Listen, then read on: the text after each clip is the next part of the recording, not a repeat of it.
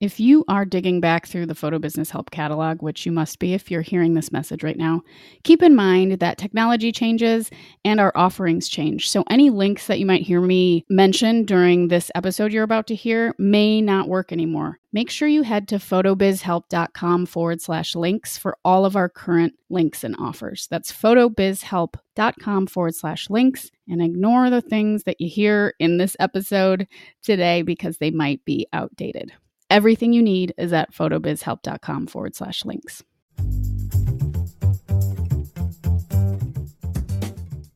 This is the Photo Business Help Podcast, a place for photographers who want to earn money with photography and live a better life. I'm your host, Natalie Jennings. Since going full time in 2010, photography has brought me more freedom, income, and opportunities than I ever imagined. It's been so positive for me that I want to show you everything I know. You'll learn more than just businessy things, though, including my favorite ways to be mindful and happier on this journey.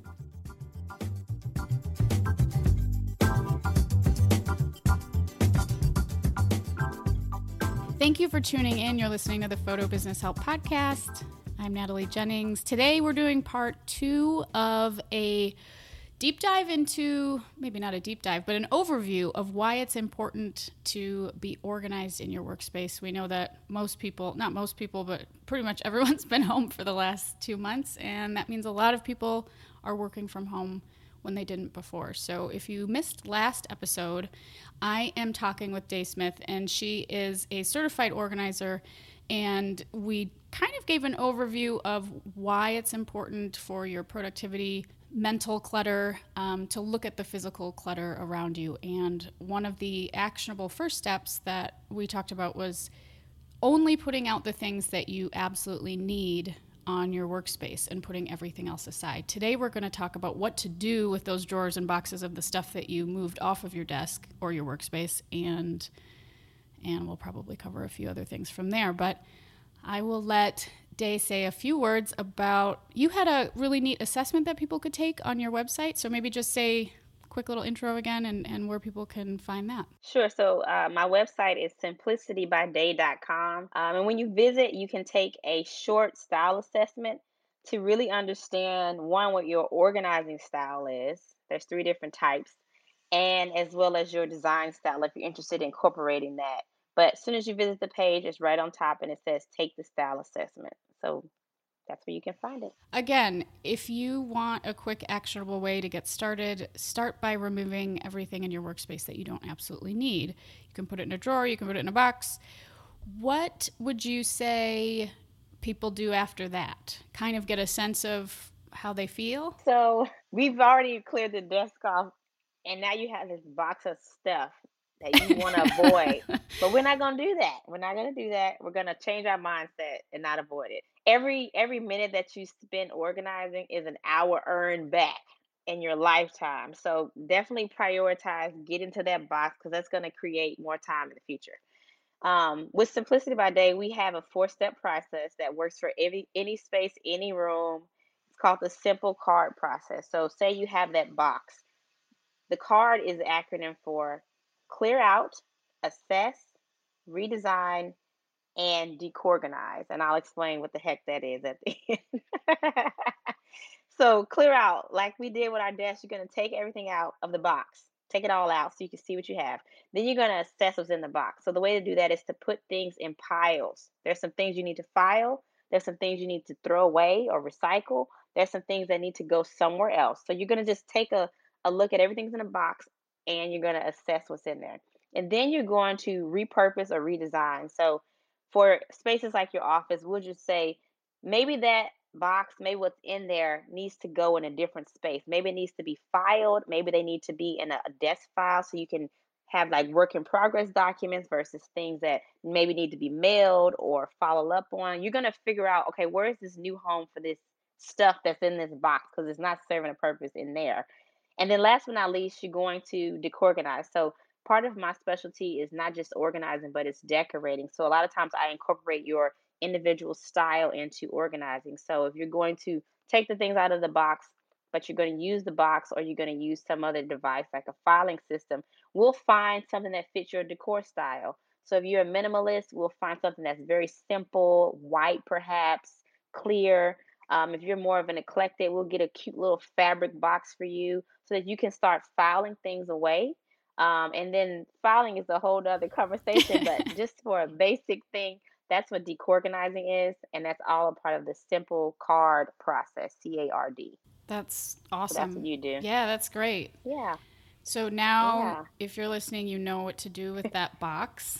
And, you know, I just on a personal level, when I um, moved out of my last place I lived in um, a few years ago, three years ago, I I sold almost everything I owned, which was wild. And the amount of stuff when you said, I think it was the last episode, but people only hmm use twenty percent of the stuff that they own, and and eighty percent of it's just sort of sitting there. I don't count my house hmm plants because I really like my house plants, but um, other than other than that, like the difference in the amount of stuff that I use in my home now, and I've had to buy new furniture and some other stuff, but you know, only you know, paying attention to the stuff that you use, I think, is a huge first step because we just have stuff, and it's um, Yeah.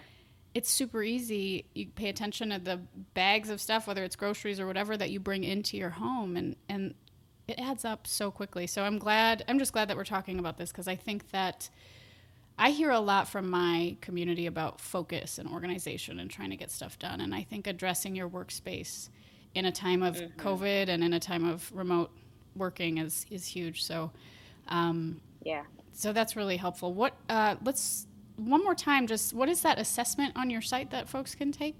It's you go to simplicitybyday.com and it says take the style assessment. There's a button there right at the top, and it's super short, but it'll give you some insight to your organizing style, how you like things to look, so that when you are organizing the things in that box, you'll know what to get um, and how you would want it to look. Because you want to be happy with the end result, right? So that helps you to get there as well. And w- one more question: How would you define something that people use? Because I think a question that popped into my head is like, what if you hmm only use it like twice a year or something? Is that still something to hang on to because you are using it, or is there like if you don't use it within a month, then try and get rid of it or something? I always do six month rule. If you haven't touched it in six months, it, it's not serving you. Like you you did. You did a great thing getting rid of everything. You probably don't miss half of the things you got rid of. So that's a clear indication it may have been part of that eighty percent.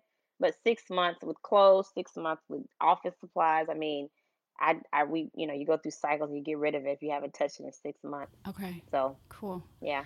And do you have any um, guidelines around sentimental items, you know, that maybe aren't being used, but like this is my grandma's lamp or whatever? Um, well, a hmm lamp you probably use, but any anything like that for stuff that's harder to part ways with? Yeah, that's tricky. Um, we have this come up a lot with folks who are um empty nesters or the baby boomer generation who've just stored so much and they have sentimental items. Uh, we when I, one of the steps in decorganize uh, the simple card method is repurpose. So sometimes it's you may not want to keep a big clock that your grandfather gave you, but perhaps you can take a picture of it. Mm, Okay, take a picture of it. That's going to take up less space. You're going to minimize the amount of space it's taken up, but you still have that memory. Maybe we can find a way to put that in a photo album or a digital album or something to help you hold on to that memory. But getting rid of that physical item, especially if it's broken or it's not working, that you have to change your mindset on what that means to you. Having that picture will be just as significant because you still have that memory. That's why I try to get people to to understand. Um, and since we know the statistics that you keep, you use twenty percent when you're getting rid of things, your stack of keep should be twenty percent of what you have. Oh, yeah. Your stack of donating or recycling should be eighty percent, just to keep in line with what we do as people and how we use things. Okay, I like that. Yeah, That's so helpful, yeah, and I'm I'm hoping that anyone listening that gives us a try, please uh, please speak up and send a note to uh, yeah.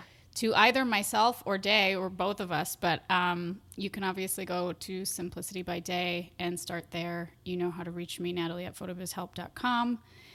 Is there anything else, Day, that you want to you know mention to Yeah, folks? yeah, yeah. I think when you think about tackling organization or organizing your workspace, a lot of people will put it off because one, they don't think they have time to do it. So that's one thing I want to just speak on. Uh, I'm a huge fan of setting a timer. Setting a timer for 10 or 15 minutes at the end or the beginning of your work day to do a task. You know, maybe it's just one step in the simple card process. Maybe it's that one clutter, decluttering your desk. You'd be surprised how much you can get done in 10 to 15 minutes. And you walk away with having the results you want, moving a little step further, and you feel like you've accomplished something. So that speaks again to that mental clutter. You feel like a sense of accomplishment by by setting that timer and tackling that one small thing a day. So uh, that's one other thing I talk to people about. I love that you said that because even in business, and and there have been previous episodes about this on this podcast. Just I, I'm a big fan of timer work and focusing that way because I think when you have a big task in front of you, I've, I've spoken about when I redid my website, for example, and it was just like the amount of stuff that I had to do, sort of like if you have a really messy office, can just feel really intense. Overwhelming. Yeah. And then you avoid yeah. it because it's like too Exactly. big, right?